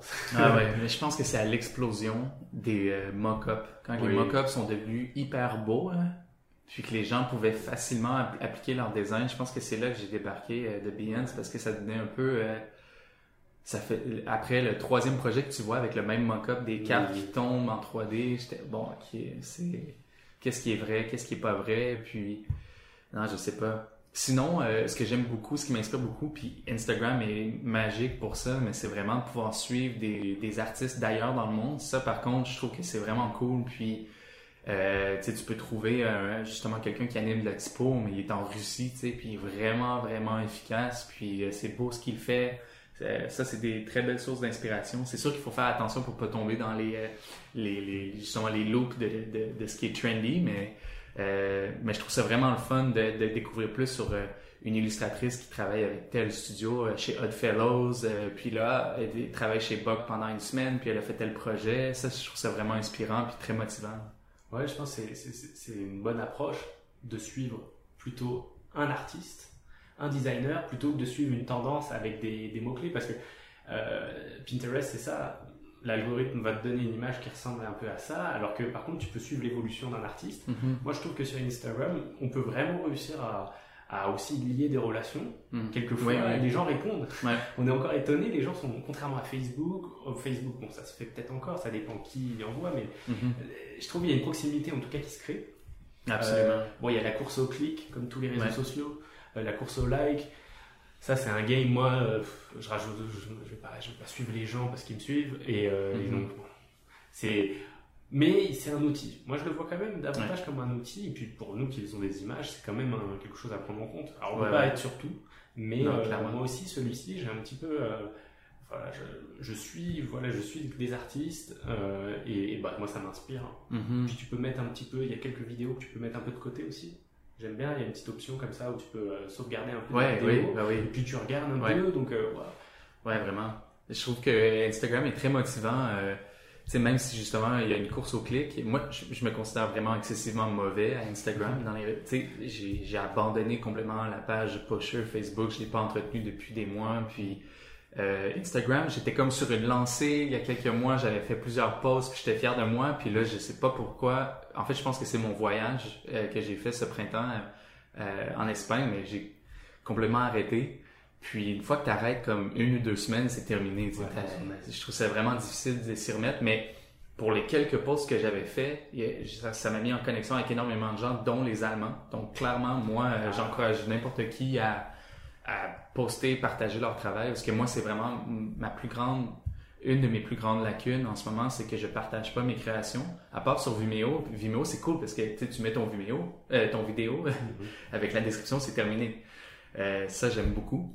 Euh, ouais, plus simple. Ouais, ouais, ouais. Mais est-ce que ça se propage plus? Parce que, comment dire, Vimeo, c'est, ça a un aspect beaucoup plus professionnel. Avant, c'était un peu la guerre avec YouTube. Mhm. Bon, YouTube est totalement euh, maintenant hors euh, compétition, ouais. pour une certaine chose. Donc Vimeo, c'est vrai que quand on voit un, motion designer qui a son, son démo reel sur Vimeo, c'est beaucoup plus crédible que sur YouTube, par exemple. Même si on peut être sur les deux, hein. mhm. c'est, je pense, le mieux ouais. pour la viralité de YouTube. Par contre, Vimeo, il y a peut-être plus de connexions à faire avec mhm. d'autres artistes. Mais les clients potentiels, est-ce qu'ils sont dessus? Ça, c'est encore une autre histoire. Ouais, je pense que euh, un écosystème vraiment efficace serait, euh, tu sais, je pense que la plupart des gens euh, vont trouver des artistes à partir d'Instagram. À partir de là, il peut avoir un lien sur, sur le site web qui euh, a des liens ensuite sur Vimeo. Je pense que c'est un, un, écosystème parfait. Puis si en plus tu peux avoir Dribble, qui est pratiquement une copie de Instagram, tu sais, aussitôt que tu postes sur Instagram, tu postes sur Dribble, puis ouais, tu peux t'alimentes les deux. Euh, ça, c'est vraiment le, le, le best. Ok, tu sais. super. Puis par contre, un motion designer sur Behance, un, un motion designer pur et dur, qui fait seulement qu'animer pourrait, à mon avis, un peu skipper Behance parce que le trafic, les gens vont, vont pas énormément voir Behance, j'ai l'impression. Euh, c'est l'impression que j'ai par rapport euh, à la plateforme. C'est une plateforme qui est beaucoup plus euh, populaire pour tout ce qui est de- d'identité graphique. Puis, euh, justement, les belles présentations bien faites. Sais, lorsque tu as seulement une vidéo, il faut que tu élabores ton vidéo. Si tu as fait la de la direction artistique, tu l'élabores sur une présentation, ce qui demande beaucoup de temps, Ouais. ce qui demande euh, de faire des compromis. Euh, il y a un art que j'ai vraiment pas réussi à masteriser. Mais je, je pense que c'est parce que tu es bien occupé. parce que souvent, on, comment dire, quand on a beaucoup de travail, on n'a pas le temps non plus de communiquer ou de, de, de mettre en page tout ça. C'est un bon problème. Mhm. Oui, c'est sûr, c'est sûr que c'est un beau problème. Je me considère excessivement chanceux de, de fonctionner seulement par le bouche à oreille. C'est vraiment euh, une chance. euh. Donc toi, t'as pas eu spécifiquement besoin de démarcher ou une, euh, tu sais, comment dire, des techniques un petit peu de simplement pour aller chercher de nouveaux clients? T'as pas vraiment besoin finalement. Ton travail parle de lui-même et euh, tu te retrouves à avoir des, des, gens qui viennent te voir pour ce que tu as déjà produit, pour ce qu'ils imaginent que tu es capable de faire aussi. Euh, donc ça, c'est super. Ouais, ouais, c'est euh, très cool, effectivement. Puis, euh, je te dirais que le seul démarchage que j'ai commencé à faire, c'est d'aller à des conférences. Donc, j'étais au OFF à Barcelone. Puis, c'est c'est Ryan euh, Rumbold de, du studio Wanderlust, qui est un studio à- en Nouvelle-Écosse d'animation euh, qui est une énorme source d'inspiration pour moi. Qui, il, il était venu à Montréal il y a environ euh, deux ans. Puis on, on avait été euh, boire euh, ensemble avec mon, mon ancien partner, puis il nous avait dit euh, euh, que lui, euh, son seul démarchage qu'il faisait, il, il, il allait à des conférences, il rencontrait des gens, puis ensuite il les contactait par les réseaux sociaux, puis euh, ça l'avait vraiment aidé, puis ça m'avait tellement marqué, je me suis dit, bah, ok, là, il faut vraiment que j'aille au off, il faut que j'aille au Blendfest. Sais, donc là, cette année, j'ai été au off, qui a été super bénéfique, super inspirant. Puis en septembre, je vais au Blendfest à Vancouver pour euh, espérer justement rencontrer d'autres personnes euh, euh, dans le domaine. Ah, mais c'est sûr. Et puis là, avec, le, avec la bande démo que tu m'as montré, euh, Mhm. ouais, c'est très très cool. Pense que tu vas pouvoir avoir des, des, des- des bons contacts, des bonnes collaborations. J'espère, j'espère. Le niveau, euh, le niveau au Blendfest est tellement euh, élevé. Tellement là, élevé, ça, ouais, ça va être intimidant, hein, c'est sûr. Moi, j'y vais avec quelques euh, fellow motion designers de Montréal. là, ça, ça va rendre l'atmosphère plus cool. Ouais, super. Mais c'est bon, je pense que c'est de toute façon, tu vas pouvoir justement parler avec des gens t'aimes le travail. Certainement, peut-être que c'est le moyen de les rencontrer aussi euh, de manière plus détendue. quelque- Mhm. C'est une occasion comme ça, parce que Ouais. finalement, on, on est tous humains. on- on- Ouais. Moi, c'est un conseil que je donne là-dessus, justement. Enfin, je suis le conseil que tu nous donnes. Euh, des événements comme euh, le Momo ou le Mime à Montréal, moi, c'est des événements qui m'ont conforté Ah dans oui. le fait de poursuivre là-dedans. Ah ouais. Le problème avec les, les- quelquefois quand on regarde une production, c'est qu'on trouve ça mais vraiment tellement beau que ça peut devenir décourageant. Mhm. On sait pas combien de personnes ont travaillé dessus. On se dit ah cet artiste mais il est tellement loin, jamais j'arriverai à son niveau. Et puis quand tu t'entends la démarche pendant une conférence où tu peux parler avec des gens justement euh, euh, qui, arrivent à faire des projets qui toi t'in- t'inspirent, et ben tu te rends compte qu'en fait bon bah c'est déjà faire une partie du chemin que d'aller les rencontrer. Tu avances petit à petit et puis l'important c'est de regarder toujours en arrière, de se dire bon j'en étais où il y a deux ans? Ok, j'ai quand même bien évolué et c'est plus la marge de progression qu'il faut prendre en compte. Enfin, Moi, ça me Mhm. rassure comme ça.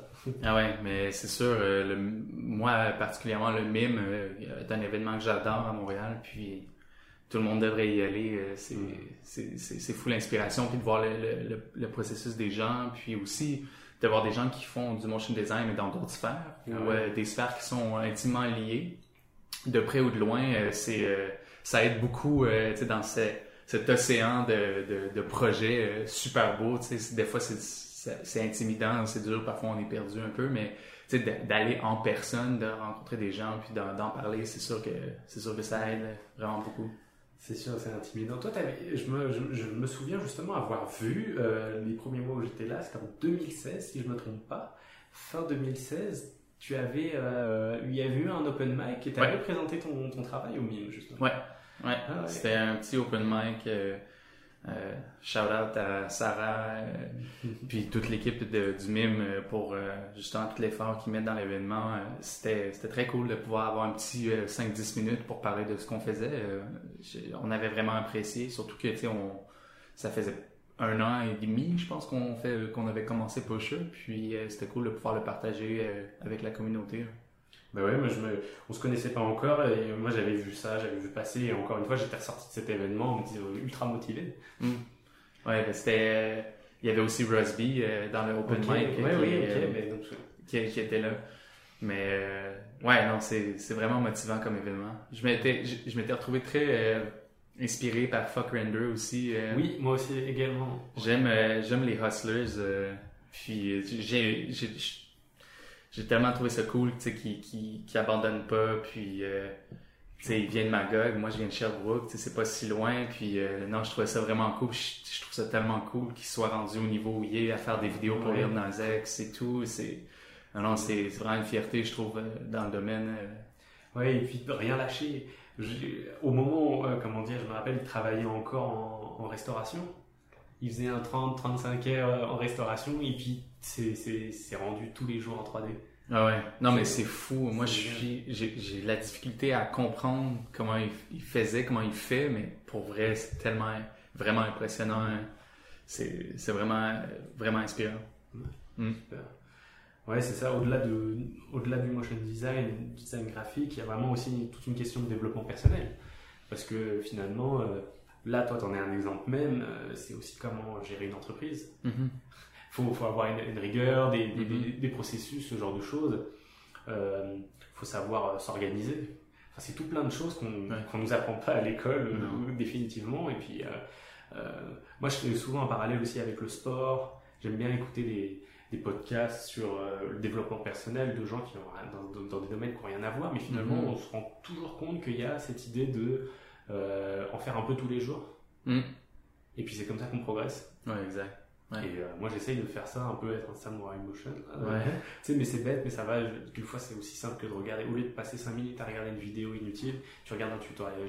Et puis peut-être que ce tutoriel va juste te donner un déclic sur un de tes projets, euh, je sais pas, qui va t'inspirer ou n'importe quoi, mais Mhm. c'est juste quelquefois, on, on a tous le même temps dans une journée, Mhm. on le consacre à quoi? Ouais. Euh, Un petit outil, quelquefois, qui va t'aider. ou écouter un podcast comme on est en train de faire. Ouais, exact, c'est sûr, c'est Ouais, sûr. Là, ceux qui sont encore euh, en ligne actuellement, ça c'est, on peut être sûr qu'ils sont ultra motivés. Ouais. Mais moi, j'en écoute tout au long de la journée, je- ça, ça m'accompagne. Ouais, ben j'ai euh, personnellement aussi ouais, j'écoute beaucoup de, de podcasts en journée, mais pratiquement rien de relié au travail ou au design. J'écoute euh, des podcasts sur euh, sur l'espace, euh, sur, sais, sur la politique. euh, ça peut aller, tu sais, vraiment de de Joe Rogan jusqu'à Rich Roll. euh, jusqu'à des, des sinon des podcasts plus humoristiques euh, québécois euh, j'essaie de mais je- avant j'écoutais que de la musique en travaillant maintenant j'écoute que des podcasts euh, puis je trouve que parfois, tu sais, on parlait d'inspiration, mais c'est cool de s'inspirer de d'autres choses ou d'apprendre plus sur euh, des, choses qui sont pas du tout reliées au travail. Euh, mais je suis d'accord avec toi, tu sais, les journées sont tellement courtes. Quand tu es un entrepreneur, c'est c'est une des choses que tu dois faire. C'est il y a des sacrifices un peu à faire. Puis le temps, il faut justement apprendre à bien utiliser son temps, faire quelques, des des plein de micro sacrifices, des, gros aussi, mais plein de petits sacrifices dans tous les jours pour justement euh, euh, faire avancer ta carrière parce que t'as pas un employeur qui va euh, qui s'en occupe, tu sais, t'as pas une équipe, euh, t'as pas un board of directors qui sait où ils s'en vont, puis c'est c'est toi donc ou une petite équipe que tu gères. Euh, tu sais, juste avant que que Samuel parte et que je devienne à mon compte. On était sur le point d'avoir euh, un employé, on avait des, on avait déjà deux stagiaires, on allait se prendre un local, donc euh, on était bien euh, bien rodé, dans le sens où on s'en allait vraiment vers la- le, le classique studio, euh, petit studio. Puis euh, ça fonctionnait très bien, Euh, mais je, je pense que ce qui nous a amené jusque là, c'était vraiment de la rigueur. Je pense que c'est, il faut être très discipliné quand tu es entrepreneur là, à ton compte. Euh, c'est de la répétition euh, sans arrêt, euh, puis aussi euh, la tolérance au risque. Donc c'est euh, de d'être capable de tolérer du risque, de prendre des risques aussi. C'est vraiment ce qui fait la différence entre quelqu'un qui va aimer ou pas être à son compte, Mais c'est sûr que le saut qu'on avait fait suite à l'université, de refuser les, postes qu'on se faisait offrir dans les agences pour être à son compte, c'était un risque. Tu sais, on a, on a mangé des, des soupes à un dollar pendant Les quelques hot- mois. les tu hot dogs, ouais, Ouais, les hot dogs, Ah, tu euh, c'est euh, c'est sûr, mais euh, ça porte fruit au final. Tu sais, Si Ouais. t'es passionné, puis que t'aimes ce que tu fais, puis que t'es rigoureux, puis que euh, à tous les jours t'en fais, c'est sûr que ça porte fruit au, au, au final. C'est à mon avis. Mhm. Euh, Ah, mais c'est super, c'est un bon conseil. C'est, c'est ça qui est intéressant aussi, c'est au-delà de, des tutoriels ou de comment faire techniquement des choses. Moi, ce que je trouve très intéressant, c'est de pouvoir avoir des feedbacks de ce qu'est la vie mhm. d'un motion designer et freelance, parce Mm. que le monde du travail se tourne de plus en plus vers ça. Mhm. Euh, c'est, encore différent. Moi, je viens de France, donc c'est, euh, plus une culture salariale à la Mhm. base, mais maintenant, en design graphique et en motion design, partout dans le monde, on est tous des freelances finalement. Ouais. Et même si tu n'en as pas conscience parce que tu es salarié, tu vas te retrouver à un moment donné peut-être à devoir être euh, degré ou de force Mhm. euh, indépendant. Et ça, c'est important de le savoir, de le comprendre. Et puis même quand s'il y a des étudiants qui nous écoutent, c'est vraiment l'idée de se dire, euh, il y a cette part à prendre en compte qu'on va pas m'apprendre. Ouais. Euh, moi, je me suis retrouvé freelance en, en France par opportunité. Je revenais à ce moment-là de l'étranger. J'avais- je revenais de comment dire de travailler en agence aux Açores. Et puis là, je fais une petite formation de mise à niveau en réalisateur euh, 3D sur 3ds Max et After Effects. Et puis là, direct, j'envoie un premier truc. J'ai une réponse. Ok, Mm. mais tu travailles lundi. Tu sais, c'était vraiment pas comme on a Ouais. l'habitude en France. Et puis là, je fais bon, bah, ok, mais tu vois, fake it till you make it, j'y étais à Ouais, 200%. ouais, Yes. Et, et puis je me retrouve, bah voilà, euh, aussi à, à, à me retrouver freelance, chose que je savais pas. Donc finalement, je me rends compte à quel point j'avais pas du tout évalué combien j'aurais dû être payé, combien Mm. il y a le- Ouais, à la fois le complexe de euh, comment dire du, du, du débutant un petit peu, combien je vaux, Ouais, ouais. euh, je vais prendre de l'expérience, mais tout ça c'est des choses qu'il faut prendre en compte parce que c'est sur la longueur. Moi j'ai tendance à dire euh, réussir à, à vivre, à avoir de- comment dire, à faire de l'argent dans le monde de l'image, c'est plutôt qu'une course, c'est une course de fond plus qu'un sprint. Mhm. C'est sur la longueur, c'est comment Ouais. je vais réussir à épargner, comment je vais réussir à, à me consolider, à me créer un portefeuille client aussi récurrent de gens avec qui j'aime travailler. Et Mhm. puis là, tu parlais de par exemple prendre des employés. C'est sûr que voilà, il y a des chemins, on- ça peut très Mhm. vite grossir, ça peut redescendre. C'est une gestion du risque, ce que je trouve intéressant. Euh, Mhm. Et ça, c'est, je pense que par honnêteté, faut pas, ça fait partie de la réalité du travail, Ouais. Et il y a beaucoup de, de, de risques par rapport à ta propre carrière. euh, c'est aussi un risque financier, tu sais, euh, énormément. Puis c'est- ça, je pense que c'est la chose qui fait euh, peur à beaucoup de gens, c'est le risque financier. Puis c'est sûr que moi, si j'ai un conseil à donner, c'est d'avoir une rigueur financière euh, vraiment très forte parce que le, souvent, ce qui va stresser les gens, c'est l'argent. Puis ce qui va les pousser à prendre les mauvaises décisions, c'est- la plupart du temps, c'est relié à l'argent. Euh, puis lorsque tu es stressé à cause du cash, ben, tu sais, c'est- ça, justement, c'est ça, ça te pousse à, à prendre des mauvaises décisions. Puis, tu sais, avec le temps, j'ai appris à avoir une rigueur. Tu sais, j'ai- eu des gens qui m'ont appris autour de moi. Puis, j'ai été euh, chanceux, mais c'était vraiment aussi de, tu sais, t'as à faire plein de choses qu'un employé n'a pas à faire. Tu sais, euh, euh, prendre 30, euh, 40% de ton salaire, le mettre de côté, en mettre un, un 10% additionnel pour le, avoir un buffer, puis avoir un, un coussin financier, tes propres assurances. Il y a tellement de choses qu'on t'explique jamais, puis que tu apprends au fur et à mesure avec des conversations au bar ou, euh, ou euh, quand tu prends un café à la pause, euh, quand tu viens travailler trois jours à une agence, il y a quelqu'un qui te dit Ah, tu sais, moi quand j'étais freelance, là, il t'a- dit une anecdote, puis là, ah ouais, ok, je, je savais pas ça, puis c'est toujours comme ça, mais c'est sûr que ouais, là, il faut vraiment être rigoureux financièrement parce que tôt ou tard, euh, c'est ce qui force les gens à, à aller euh, en agence ou. euh, mais si tu calcules bien, puis que t'es. euh, Mhm. parce que souvent, ce qui va arriver, c'est que, oui, au début, euh, souvent, tu es sous-payé lorsque tu commences freelance parce que tu sais pas combien tu vaux. Puis c'est normal aussi, je pense que c'est euh, c'est euh, humbling de, de passer à travers cette étape où tu es un peu sous-payé. Je pense que c'est important d'être généreux avec son temps au début, euh, d'en donner beaucoup sans exagération. Euh, je sais que aussi les agences, pas nécessairement juste les agences, mais des fois les clients, les compagnies peuvent un peu... euh, euh, utiliser euh, les, les, les, les talents juniors. Euh, utiliser, pas exploiter. hein. euh, ouais, c'est ça, genre ceux qui quasi exploiter les juniors, puis ça c'est pas correct, il faut savoir dire non aussi. Mm. Mais euh, moi, ça a été énormément. euh, ça m'est arrivé à plusieurs reprises, c'est de, de faire des faveurs ou de donner plus de mon temps pour le montant que j'étais payé au début. Puis finalement, ben, ça l'a plus souvent donné euh, des résultats comme positifs. Tu sais, la personne te rappelle pour un projet qui, ah, là, celui-là, il est payant. Peut-être que ça prend quelques mois ou peut-être que ça vient pas du tout. Mais, tu sais, si en tant que junior, euh, t'es, t'es très, euh, très fermé puis il faut faire attention, tu sais, parce que c'est sûr que parfois aussi, on peut être très talentueux dès le jour 1, puis ça, c'est un des cas particuliers.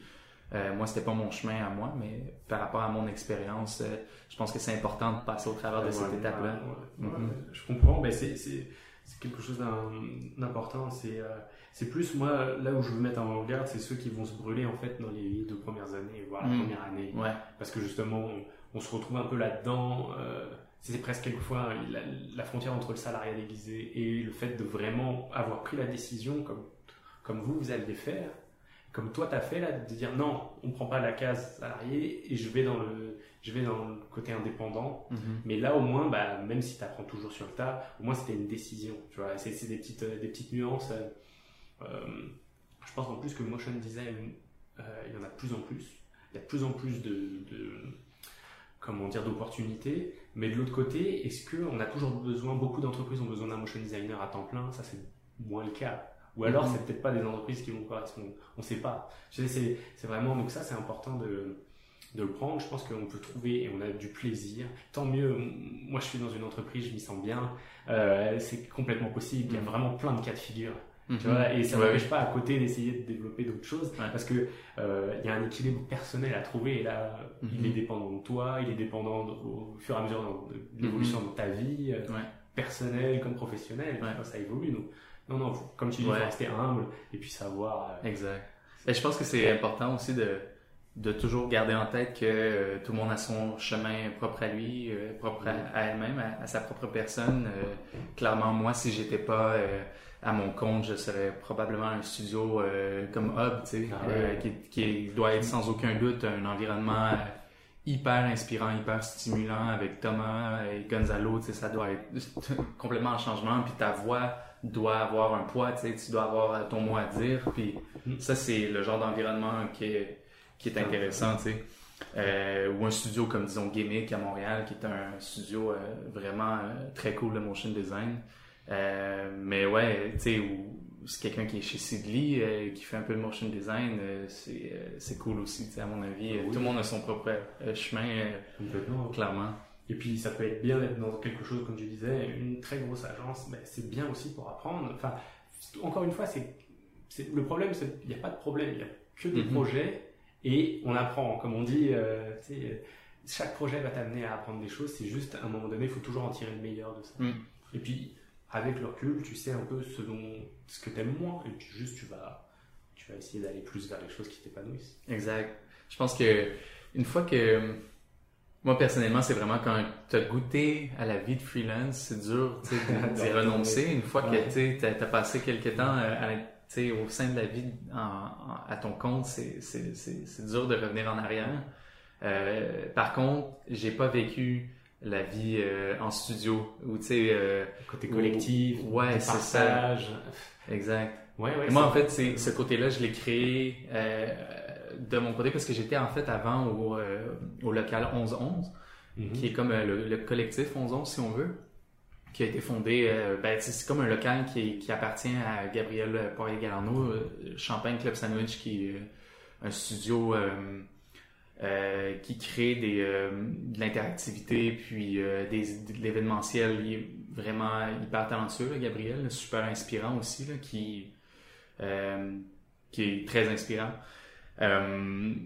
Quand j'étais justement dans ce collectif-là, que Rosby est venu euh, justement chapeauter avec Gabriel, il s'est comme joint à, la gestion avec lui, euh, de se retrouver avec des gens en motion euh, dans cet aspect-là collectif où euh, on peut travailler ensemble, puis on s'échange des, connaissances. Puis là aussi, il y avait Rémi Vincent, Vincent Rénery, qui sont euh, encore là deux, deux autres mentors pour moi qui m'ont beaucoup appris, même si on n'a pas énormément travaillé ensemble. C'est des c'est deux personnes qui sont super euh, généreux de leur temps et de leur connaissance. Même chose euh, pour euh, Jocelyn B, B.Y., qui est hyper généreux aussi. puis Jeffrey, qui est maintenant Géo, qui est chez euh, Euh, réalisateur, ben, directeur de création chez Shed, qui lui aussi est un... Il y en a plein. Il y avait aussi euh, Elisabeth euh, Laferrière. Tu sais, je pourrais tous les nommer, là, mais Louis Robert aussi. Mais tu sais, comme de se retrouver dans un cocon créatif, c'est super inspirant. Puis finalement, j'ai quitté cet espace-là, mais je savais très bien que je pouvais pas travailler seul à la maison. Il y en a qui peuvent le faire. Ça, tu vois, c'est quelque chose que ça, je sais que je peux pas faire du tout. Euh, être solitaire.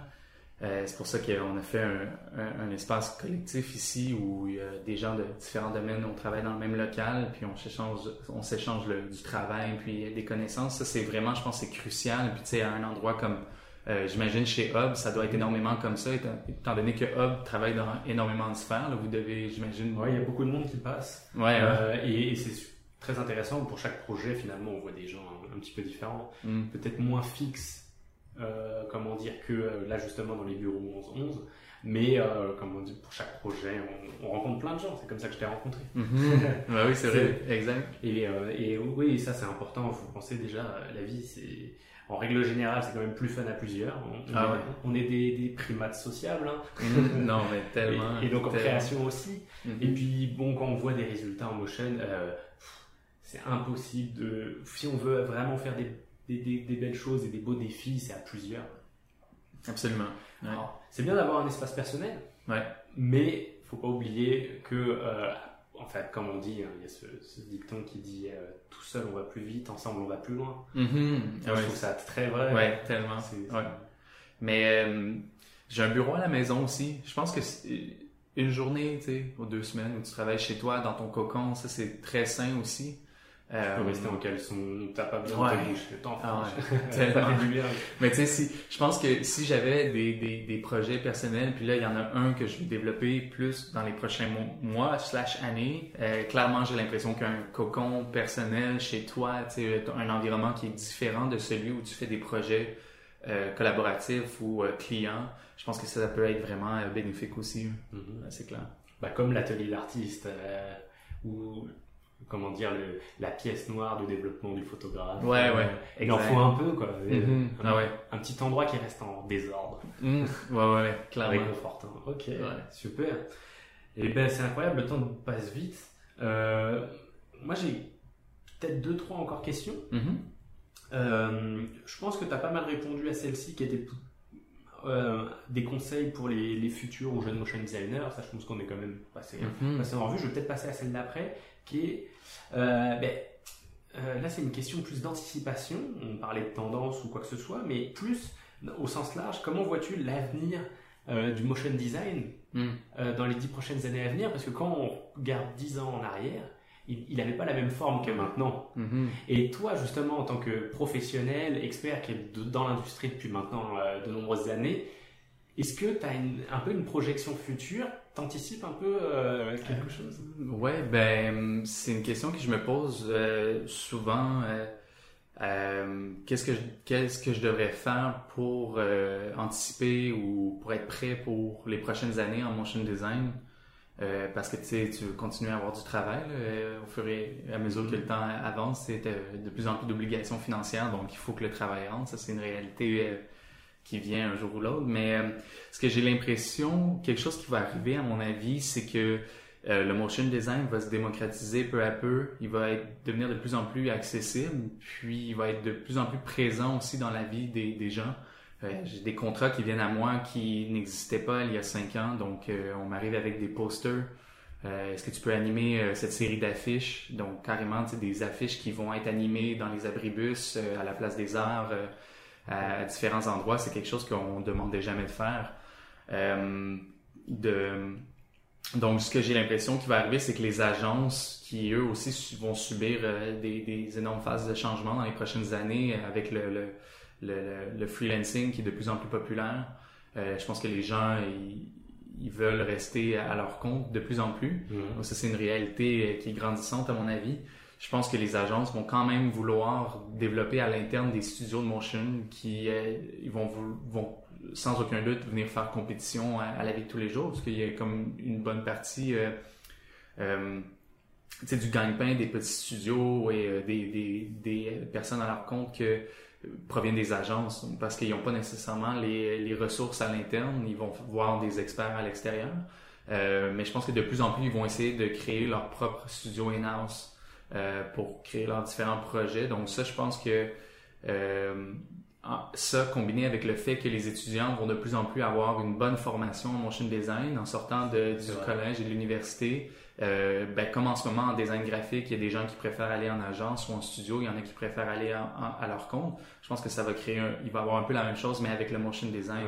tout à fait. Euh, donc là, on va avoir des, des, des, des jeunes de 22, 23 ans qui vont sortir de l'université puis qui vont être déjà beaucoup plus à niveau qu'au moment où moi je suis sorti de l'université. Euh, ah oui, complètement. Qui vont aller dans ces agences-là à l'interne ou dans ces, différents gros clients qui ont des studios créatifs à l'interne qui sont très performants.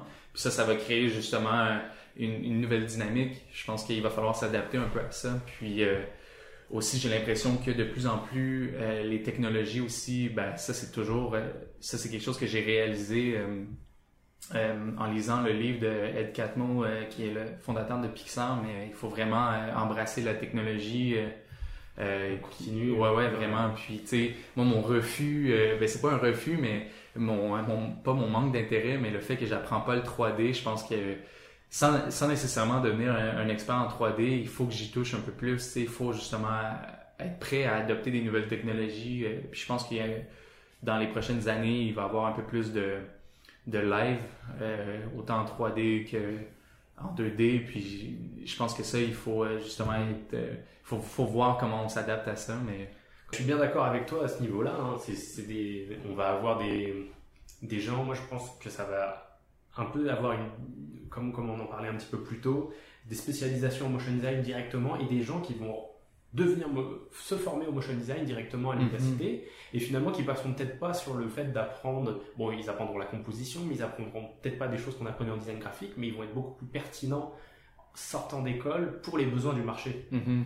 après je me demande si euh, pour moi l'avenir même de de l'école c'est très bien d'aller à l'université moi j'ai aucun problème avec ça je suis très content d'avoir suivi des études aussi dans, dans le mhm. domaine du motion design mais je me rends compte que de plus en plus pour coller euh, aux besoins, c'est en continu en fait. Moi je vois mhm. bien des, peut-être les universités devraient se mettre à faire des, de, la, formation continue en fait. Mhm. maintenant c'est fait par, en ligne ponctuellement, tu, continues de te former. Euh, c'est vrai que ça peut-être il y aura moins d'autodidactes. Mhm. Ça se peut. Mais en même ben, temps. Il y a, il y a l'essor, euh, en ce moment, il y a beaucoup de, de, comme School of Motion, il y a beaucoup de, cours vraiment robustes. Tu sais, en ce moment, sur, euh, sur Internet, tu peux apprendre tellement euh, de manière beaucoup plus professionnelle. Parce qu'avant, tu sais, on, tu sais, nous, on apprenait à la dure avec. Tu sais, bon, how to animate particles sur YouTube, puis là, tu regardes les vidéos, puis là, tu apprends, OK, how to make a 3D. puis là, tu apprends vraiment chaque étape euh, une après l'autre. Tandis que là, maintenant, je vois des cours tellement, tu sais, avec un marketing, tu sais, béton, euh, de, comme School of Motion, ou euh, Marcus aussi, avec le character animation, lui aussi, il a l'air d'avoir des, nouveaux, des nouveaux cours, lui, avec son Patreon aussi. C'est fou maintenant les ressources qu'il va avoir. J'ai l'impression aussi que moi, je suis pas un fervent défenseur des, des études universitaires. Mm-hmm. Je pense que y je, connais beaucoup de gens en fait qui ont tout simplement pas d'études universitaires, puis ils travaillent maintenant en, motion design ou en design et autres, puis leur, leur niveau de talent ou euh, est tout aussi bon que quelqu'un qui sort de l'université.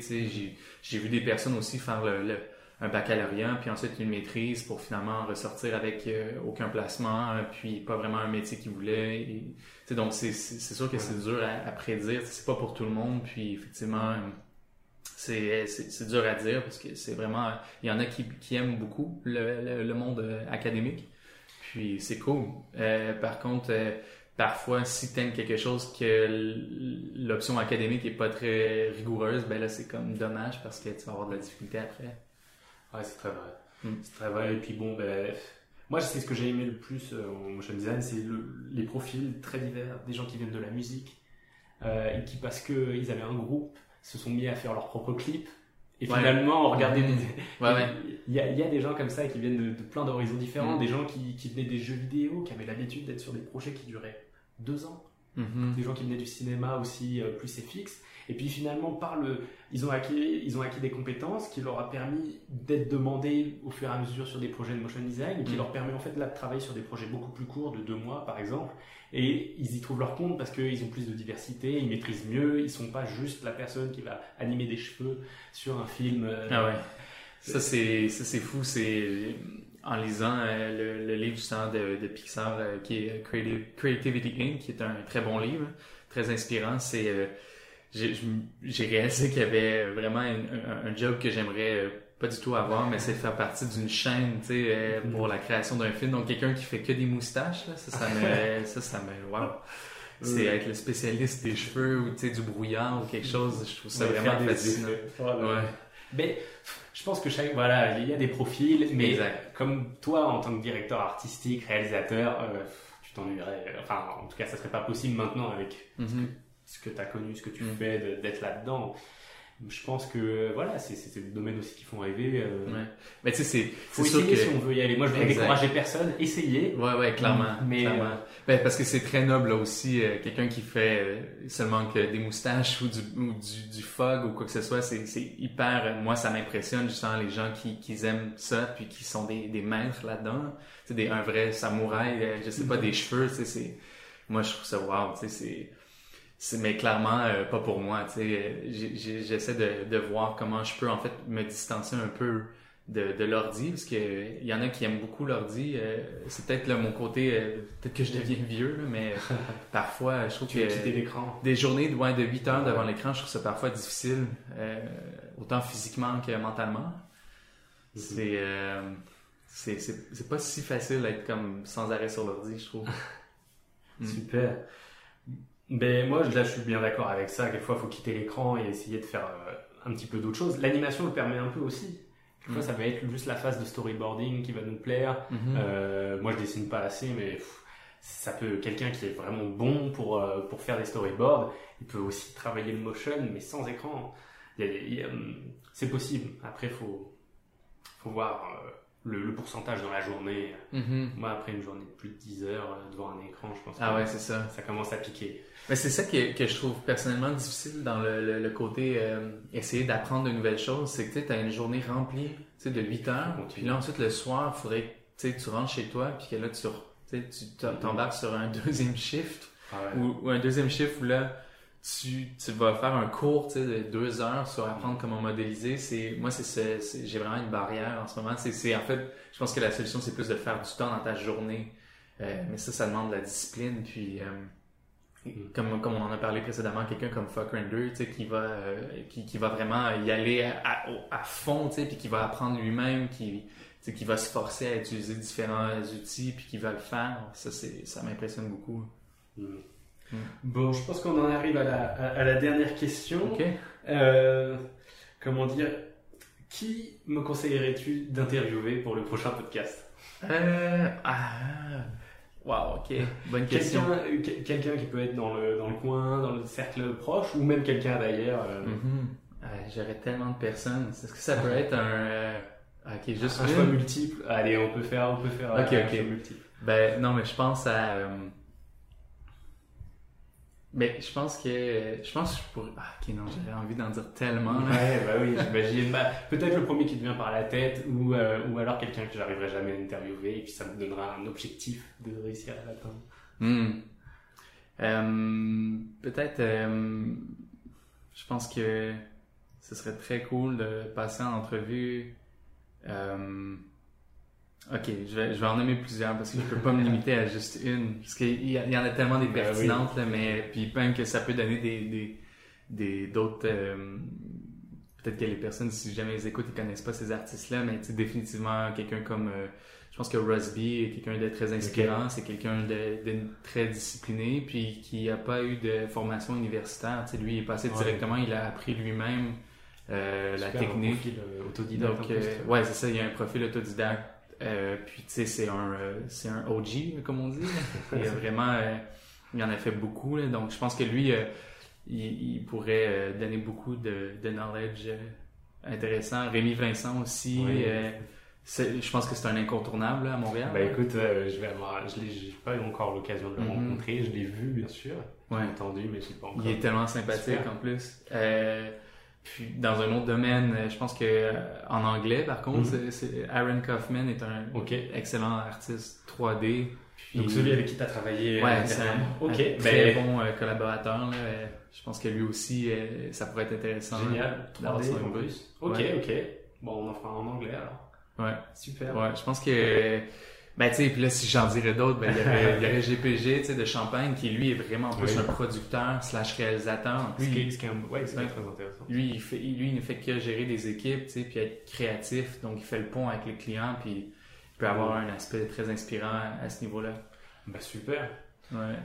Ben génial. Déjà, je pense que je vais essayer de contacter ces quatre-là et puis on verra qui, ré- qui répond. Vincent. Henry aussi. Vincent Ah. Henry, bon input. Oui, mais tous ces gens-là, en fait, je les suis, je les suis sur Instagram. Donc, euh, on, on va voir si la technique Instagram marche bien. Ouais, ben oui. Je te dirai le, le résultat, le Cool. pourcentage de réponse. Cool, Bon, en tout cool. cas, eh, merci Sébastien.